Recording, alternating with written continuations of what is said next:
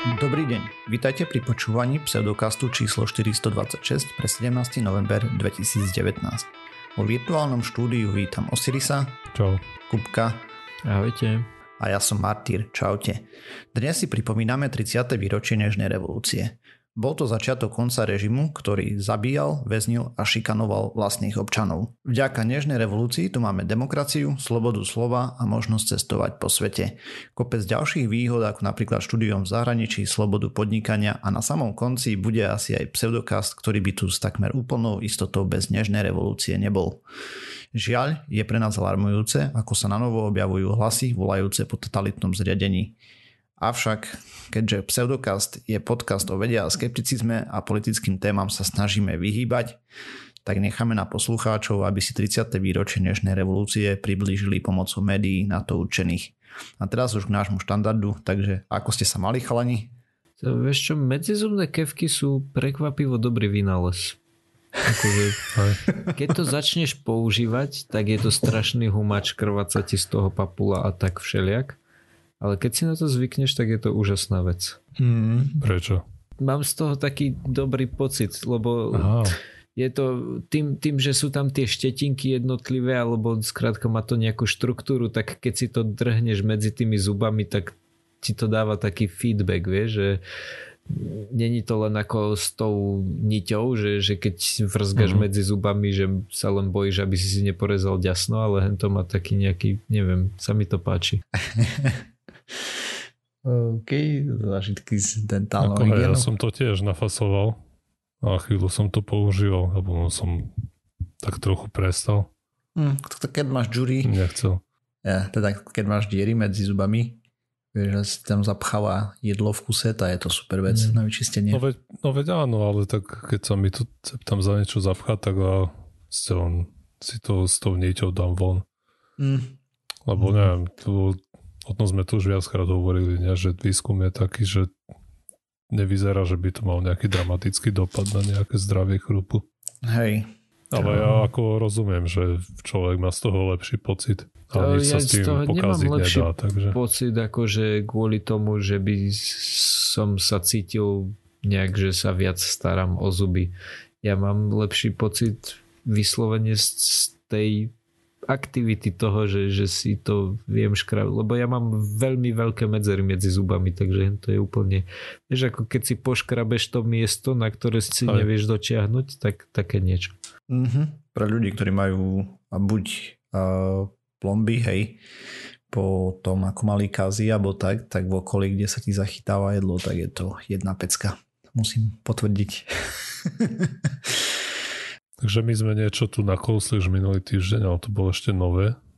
A viem, že som vyjadril nejaké pár hodín nové, tak. Aj nejaké, no sme sa to rozprávali o tom, no takže tak, hej.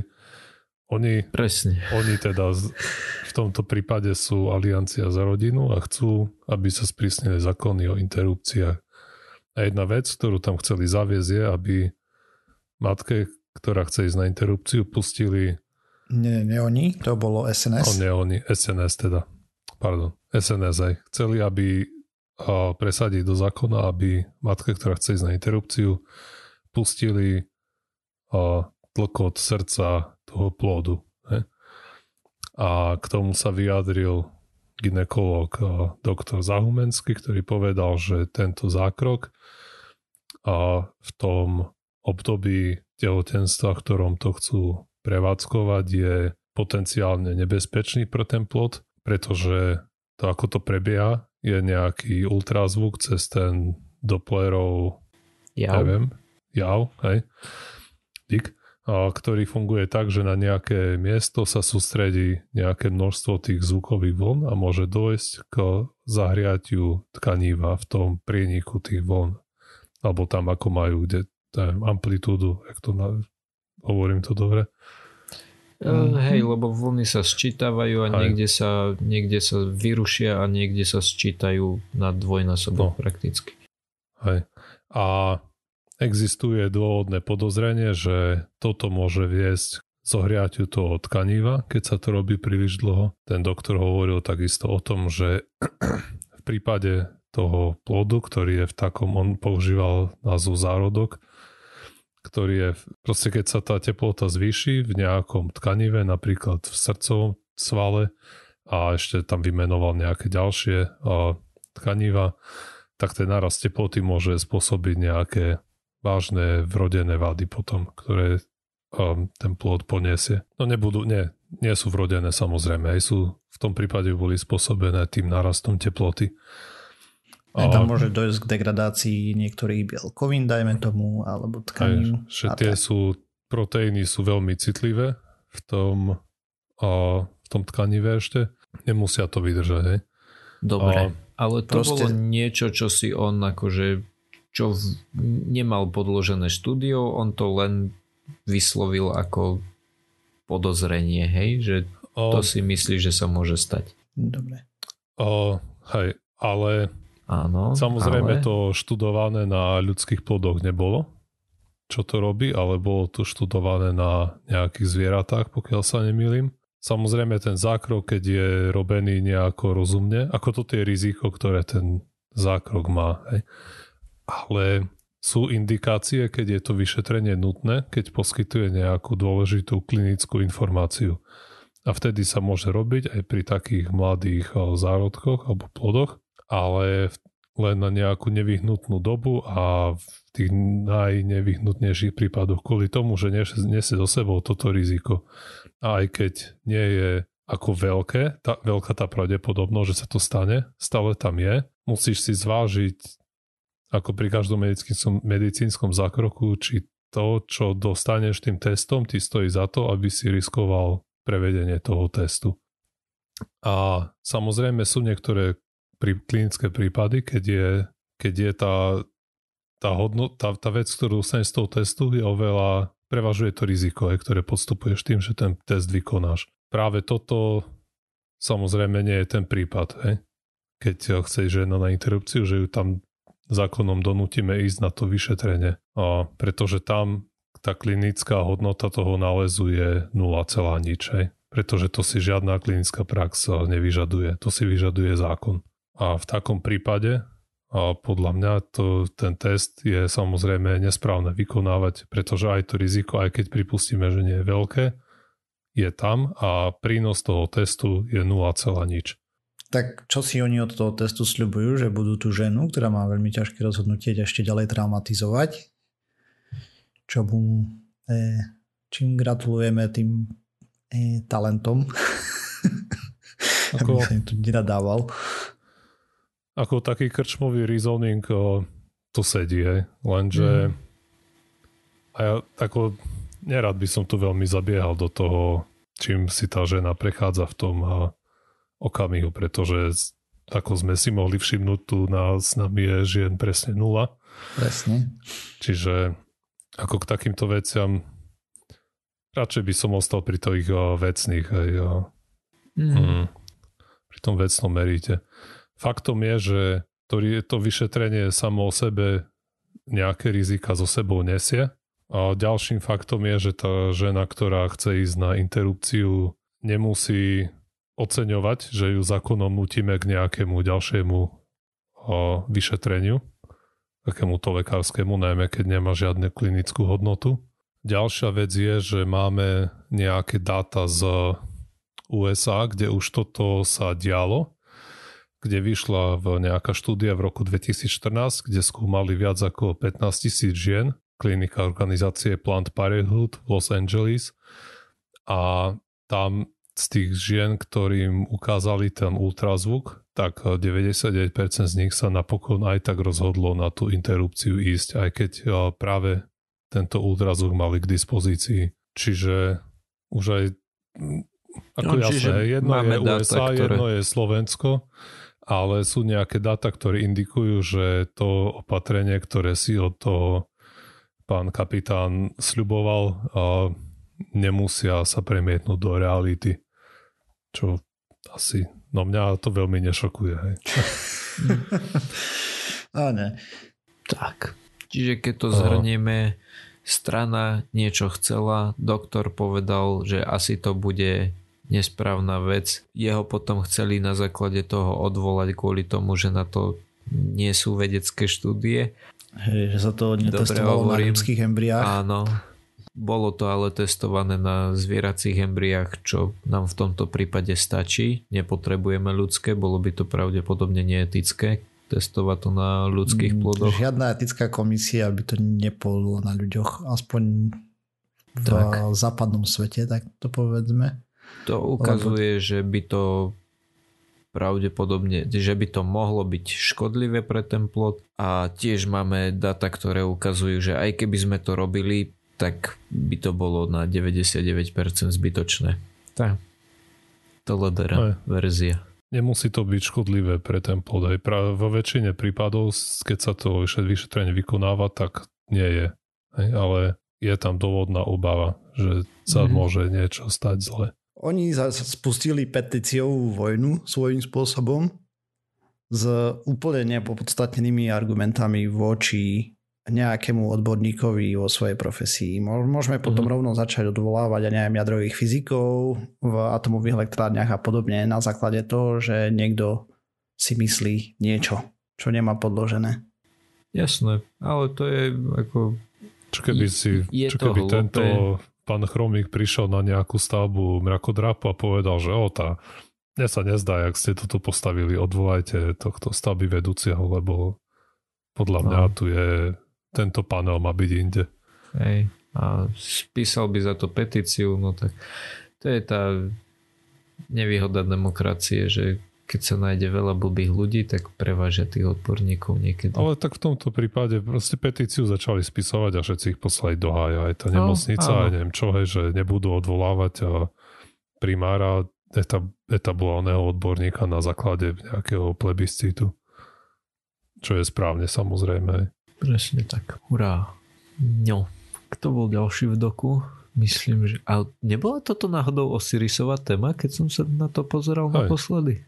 A, a Martír má tú tému, ktorú som akože, ja som si myslel, že tie mená v dokumente sú naopak, pretože, pretože som čakal, že o tomto bude hovoriť Martír a že tá téma, ktorú tam má Martír napísanú, skôr bude tvoja, ale teda nie, nie, som nie. zvedavý. No dobre, poďme sa pozrieť na niečo veselšie, teda konkrétne na to, že sa nám planéta otepluje ešte stále. A vedci proti tomu bojujú rôznymi spôsobmi. A mimo iného strašením. A teda konkrétne vieme už aktuálne teraz to, že my chceme znižovať produkciu cé ó dva na nejaké limity a tak ďalej. Avšak už pri aktuálnych hraniciach toto, čo teraz je, uvidíme dôsledky o dvadsať tridsať rokov, takže aj keby sme to dali produkciu na nulu, už to nebude stačiť a my by sme mali ten cé ó dva z atmosféry trošku odoberať. No a jedným zo spôsobom je sadenie stromov, na čo prebiehala veľká kampaň, že chcú vysadiť dvadsať miliónov stromov a tak na sociálnych sieťach, ale mimo iného ešte existuje niečo ako carbon capture alebo zachytávanie uhlíka. Sú rôzne spôsoby, avšak väčšina z nich sú nie veľmi ekonomicky schodné, ale jeden tím, medzinárodný tím na univerzite Waterloo v Ohio, v Ontariu, sa pozrel na to, ako spraviť nejaký nový prístup a teda konkrétne vylepšili fotosyntézu, ale takým úplne iným spôsobom. Nie je to tradičná fotosyntéza, pretože v prírode fotosyntéza robí to, že vezme cé ó dva, trošku vody a trochu slnka a mení to na glukózu a odpadie kyslík. Hej. Ale vedci si povedali, že glukóza je nudná, a tak vymenili glukózu za metanol a odpad bude kyslík. A teda čo spravili konkrétne výskumníci od roku dvetisícpätnásť, makali na nejakom kľúči, a ako spraviť jednu látku s čo najviac osemhrannými časticami, ako to tam po, popisovali. Teda išlo o nanotechnológie a došli k tomu, že keď vyrobia jeden špeciálny prášok s chemickou reakciou, kde zmiešajú glukózu, oktan mednatý, hydrooxid sodný, dodecylsulfát sodný a pridajú k tomu nejakú vodu zahriatú na veľmi špecifickú teplotu, tak dostanú veľmi vhodný katalizátor, ktorý potom, keď sa pridá do vody, a pridá sa tam trošku cé o dva a slnečného svetla, tak bude meniť to cé o dva na už spomínaný metanol a odpadom bude voda. Takže ďalší potom proces je, že ten metanol sa odparí, keďže má rôznu vodu varu ako, tep- ako voda a dostaneme vlastne čistý kyslík a trošku vody a trošku paliva, ktoré môžeme potom rôzne zužitkovať. Niektorí východniari by ho možno aj popili, ale neodporúča sa metanol piť, lebo nerobí veľmi dobre našemu zdraviu. Konkrétne slepota a smrť sú dôsledky popíjania tejto látky.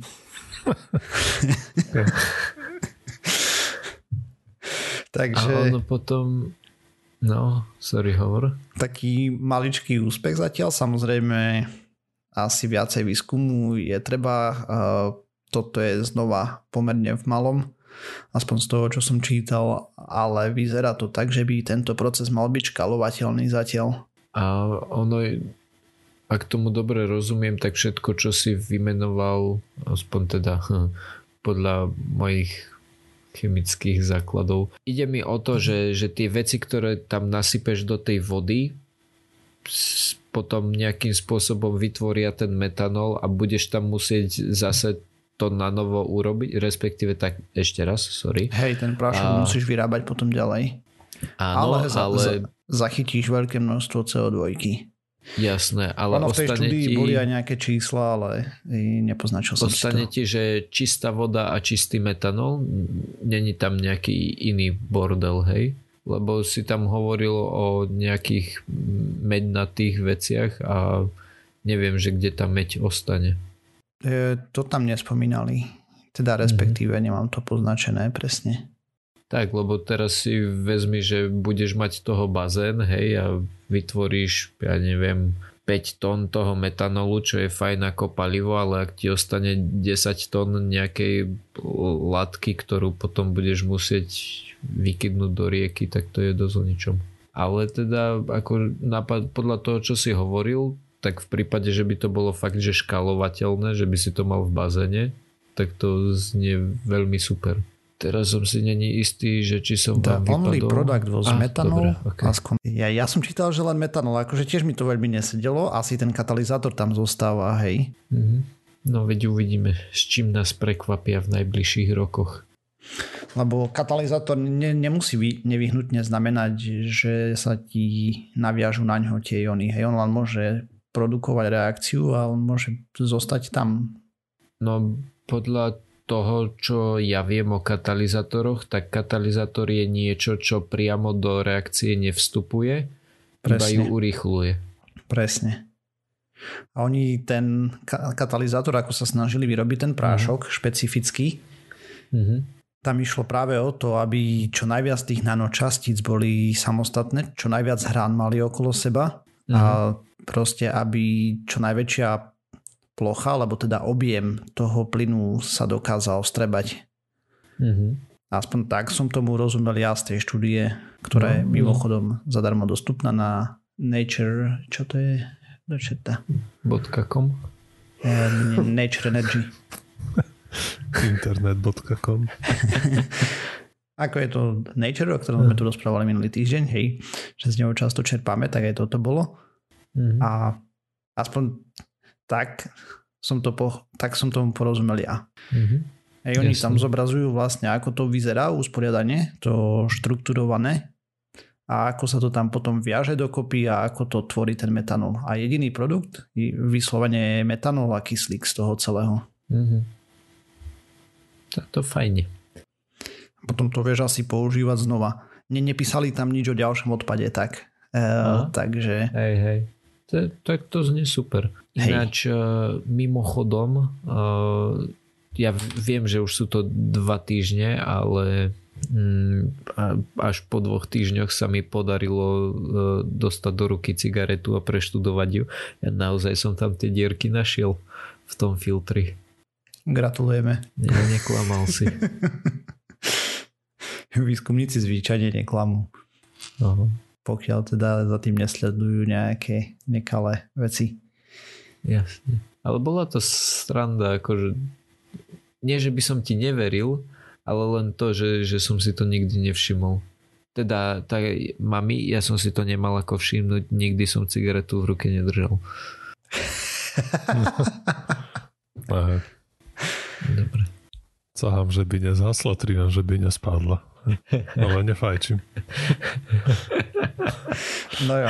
No, takže aby som to uzavrel, hej, tak taký maličký pokrok v materiálovom inžinierstve zase. A samozrejme je to len jeden z možných spôsobov toho zachytávania cé ó dva zo vzdušia. Navyše sa produkuje niečo, čo je celkom užitočné. Ten metanol sa dá napríklad naspäť spaľovať a, alebo červie, čo s ním robiť. Môže byť používaný ako čistiaci prostriedok, dezinfekčný alebo niečo, takže... Mravce sa tým dajú ničiť. Metanol? Aha. OK. Praktická rada z pseudokastu. OK, to sme dlho nemali. Dobre, no. A keďže som dneska taký rozkecaný, tak budem pokračovať aj ďalej. Či chcete ešte niečo? Meliško ocenil ten metanol. Som tam mravce stúpali po búte. No áno. Nie, už nič. To je všetko.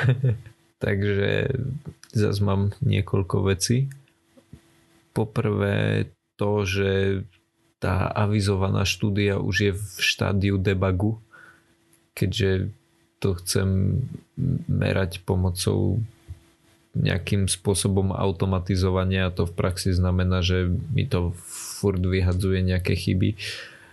Chvíľu to potrvá. Ale dúfam, že budúci týždeň už bude mať výsledky. No a po druhé, tá moja téma na dnes, lebo nedávno mi niekto tvrdil, že videl video na YouTube o tom, že keď sa splachuje záchod alebo vypúšťa umývadlo na severnej a južnej pologuli, takže sa to točí do inej strany ten vír. Mm-hmm. Aj tornáda majú ten problém. Áno, tornáda áno, ale zrovna záchody a umývadla až tak nie. Tomu, že, že tornáda alebo teda cyklóny alebo anticyklóny, mraky a vietor uh, sa točia do opačnej strany na severnej a južnej pologuli, je spôsobené takzvaným Coriolisovým efektom. Uh-huh. A to presne ktorý... by malo podľa tých teórií, nie? A dobre, neprečetli, čo to je. Jasné, Prepač. A to isté vplýva aj na tú vodu napríklad v umývadle. Uh, ten efekt tam je a on funguje a vplýva aj na to. Len teda čo je ten Coriolisový efekt, alebo Coriolisov, teraz som si není istý, ale asi skôr Coriolisov, predpokladám, že to bol nejaký pán. Uh-huh. Ide o to, že Zem je guľatá. Áno, naozaj je guľatá, ale dokonca aj keby bola plochá a mala by tvar kruhu a krútila by sa, tak aj vtedy by tam vznikal. A ide totiž o to, že na rovníku Uh, ešte raz. Ide o to, že Zem sa otočí jedenkrát za uh, dvadsaťštyri hodín. To znamená, že má uhlovú rýchlosť uh, dva pi. No, ale demit.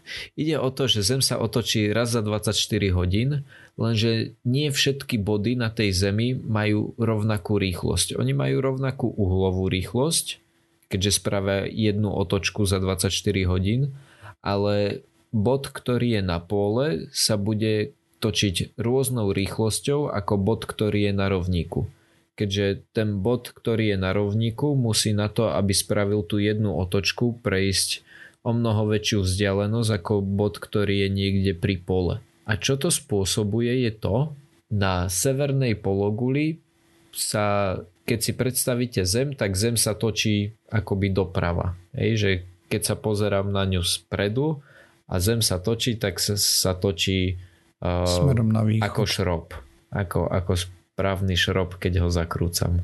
A kebyže som na rovníku a hodil by som loptu napríklad smerom na pol, tak ona by nešla priamo, že kebyže hádžem z nejakého miesta na rovníku na miesto presne nado mnou, tak ja by som ho netrafil, ale tá loptička by mi zatočila doprava.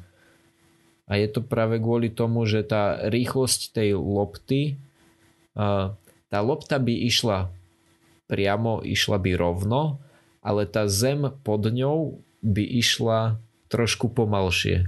A preto by sa zdalo, že tá loptička vlastne zatáča doprava. To znamená, že letí na východ. Áno. Ja mám s týmto furt problém. Ja si furt myslím, že východ je naľavo z nejakého dôvodu. Áno, letela by na východ. Však sa otočíš naopak? No, presne. A opravíš to. A takisto, kebyže hádžeme z pólu smerom na rovník, tak by sa nám točila do druhej strany, pretože ak by som hodil, tak tá zem by to zase predbehla. To znamená, že nech sa na to pozriem z hora alebo, aj z, alebo z dola, tá lopta sa mi vždy bude točiť doprava, ale raz teda pôjde na západ, druhýkrát pôjde na východ. A tým, že, že ten, tá cyklóna, ten, nie, nie som si istý, či to môžem nazvať hurikán, ale dajme tomu, hej, že ten hurikán uh, má v strede oko a to oko je, je bod s nízkym tlakom vzduchu. A tým, že tam je nízky tlak, tak on do seba nasáva všetok vzduch, ktorý má vyšší tlak. A tým, jak ho do seba nasáva, tak ten vzduch je ako keby potláčaný tými, tými smermi, ktoré sú, idú buď doprava alebo doľava podľa toho, z ktorej strany sa pozeráme. A to, to spôsobuje práve to, že, že sa ten, tá masa vzduchu alebo teda masa oblakov, že sa začne krútiť. Som si vybral úžasnú tému, ktorá sa dá vysvetliť, že dvoma obrázkami na tabuli, ale opísať veľmi ťažko. Hej. Vhodné médium si si na to vybral. Tak, tak. Ale vlastne toto všetko, čo som hovoril, bolo len k tomu, na to, aby sme ten Coriolisov efekt poriadne vnímali, potrebujeme veľký rozdiel medzi tým, že uh, g- potrebujeme veľkú plochu. Aby tie mm. miesta... Neúplne. Stačí ti vysoká rotácia. Napríklad tá Coriolisová sila môže byť aj problém, keby sme robili umelú gravitáciu a spravíš malý kruh, hej? Akože uh-huh. malý polomer kruhu a tým potom potrebuješ veľa otáčok, dajme tomu, že päť za minútu, alebo aj viacej. A potom sa ti deje to, že máš na nohách a na hlave máš rozdielne, rozdielnú ako keby odstredivú silu. Mm-hmm. A napríklad v Expanze to bolo veľmi pekne znázornené, keď tam liali vodu alebo teda nejaký džús alebo mm-hmm. whisky, či čo to bolo do pohára, mm-hmm. čo to spraví. Aha. No o, ok, akože fajn, máš pravdu, ale ide mi o to, že na to, aby si videl ten vír, ktorý to vytvorí, alebo teda ten hurikán, ktorý to vytvorí, tak je dobré, keď máš to veľké rozpätie, uh, máš veľkú vzdialenosť medzi tými koncovými bodmi, pretože medzi nimi je relatívne veľká tá zmena uh, tej rýchlosti, akou sa ten bod otáča. Hej, uh-huh. Že na rovníku je to myslím šestnásť tisíc kilometrov za hodinu alebo tak nejak, zatiaľ čo kebyže si priamo na pole, tak tam sú to metre. Hey no. A teda jasné, že nemáme oblaky cez polovicu zemegule, ale zatiaľ čo, keď máme to umývadlo a to umývadlo má povedzme tridsať centimetrov, tak ten rozdiel v tých rýchlostiach medzi hornou stranou a dolnou stranou toho umývadla nebude nejaký dramatický. A takisto pri, pri tom záchode. A práve preto tak ten Coriolisov efekt tam funguje, tá sila stále platí, akurát je tak extrémne malá, že čokoľvek iné uh, ju dokáže veľmi ľahko prebiť. To znamená, že o mnoho viac ako uh, tá sila samotná, na to bude mať vplyv samotný tvar toho umývadla, hej, alebo, mm, alebo toho, že odkiaľ, odkiaľ uh, tá voda tečie. Napríklad v tom záchode. Ja som si to kontroloval uh, pred nahrávaním A napríklad my máme taký záchod, v ktorom sa vír netvorí, že ono to tam špliecha spredu a zozadu oh a navzájom sa to nejak tak to výruší. Si neskontroloval. A v umývadle ale platilo to, čo by malo platiť pre severnú pologulu. A, mm-hmm. Ale hovorím, to bolo dané práve tým, práve tým tvarom toho umývadla alebo o, tým tie, že ako som mal zrovna natočený kohútik.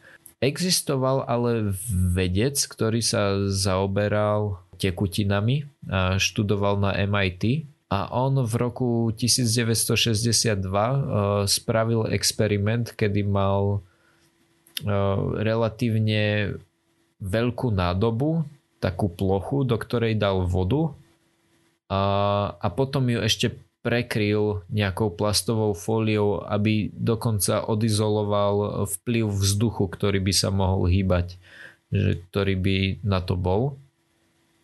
Nechal to dvadsaťštyri hodín odstať, aby tam ne, neboli akékoľvek pohyby tej, tej tekutiny, ktoré vznikli pri tom, ako to tam lial. A potom, keď to odzadkoval, tak dosiahol, dosiahol ten správny smer rotácie. Čiže proti smere hodinových ručičiek, že aj keď zo začiatku to takmer nebolo vidno, tak nakoniec sa mu to podarilo akože zaznamenať. A keď neskôr ten experiment zopakovali vedci v Austrálii, tak oni zase dostali v smere hodinových ručičiek, že keď sa naozaj veľmi snažíš a odizoluješ všetky ostatné javy, ktoré tam môžu nastať, tak sa k tomu dostaneš, len teda pri tom, keď vypúšťaš vaňu, tak je tam príliš veľa iných faktorov, ktoré majú o mnoho väčšiu o mnoho väčší vplyv na to, ako, ako ten, tá Coriolisová sila. Takže tak. Okay. Dúfam, že, že budúci týždeň už, už budem môcť rozprávať o, o tom, ako som meral teplotu vody. No, máme štyridsaťsedem minút, končíme. No, to bude tak polhodinový podcast aktuálne. Tak čo, môžeme ešte zaspievať alebo tak? Ne, ne, ne. Radšej si veľmi rýchlo zrušil. Ke, keď Jordan nestrihne tie časti moje, tak to bude tiež zle. Uh... Môžeme recitovať. Tak začne. Vždy, keď siedmeho november ukazuje kalendár, v našom srdci teplo je, sťaby znova prišla jar. Mm, Ale ne, neviem zvyšok. To som si zapamätal len prvé dva verše. Môžem aj ja. Veľmi rýchlo beží Janko. S rýchlikom ho spája Lanko. OK. Ticho, ticho. Pokračuj, pokračuj. Nie, to je všetko. To je taká hajku. OK, OK. Alebo počkaj ešte... Letí, letí puk do Lacových rúk. Keď je Laco v bráne, nikdy neprehráme. Okay. Wow. OK. Na prechodu prochodce drtí Tatra Duchoce. Duchoce, počkaj, jak to je? Duchoce se vrti, vrti a Tatrovka drtí, drtí. Černé brýle, bíla hú, byl to frajer, neuhnú. Oh, OK. Dobre, myslím, že týmto to môžeme úplne uzavrieť. Asi, hej. As, asi, hej, trošku literálnych. Na budúce si už môžeš aj ty pripraviť. Basničky. Aj, aby si radšej. Tam musel sa hambiť. Radšej, ja sa radšej budem hambiť. My vychádzame v nedelu. To je vlastne nedelná chvíľka poézie. Oh. No, presne tak. No dobre, takže toto bola nedeľná chvíľka poezie z pseudokastu. Počujeme sa znova o týždeň.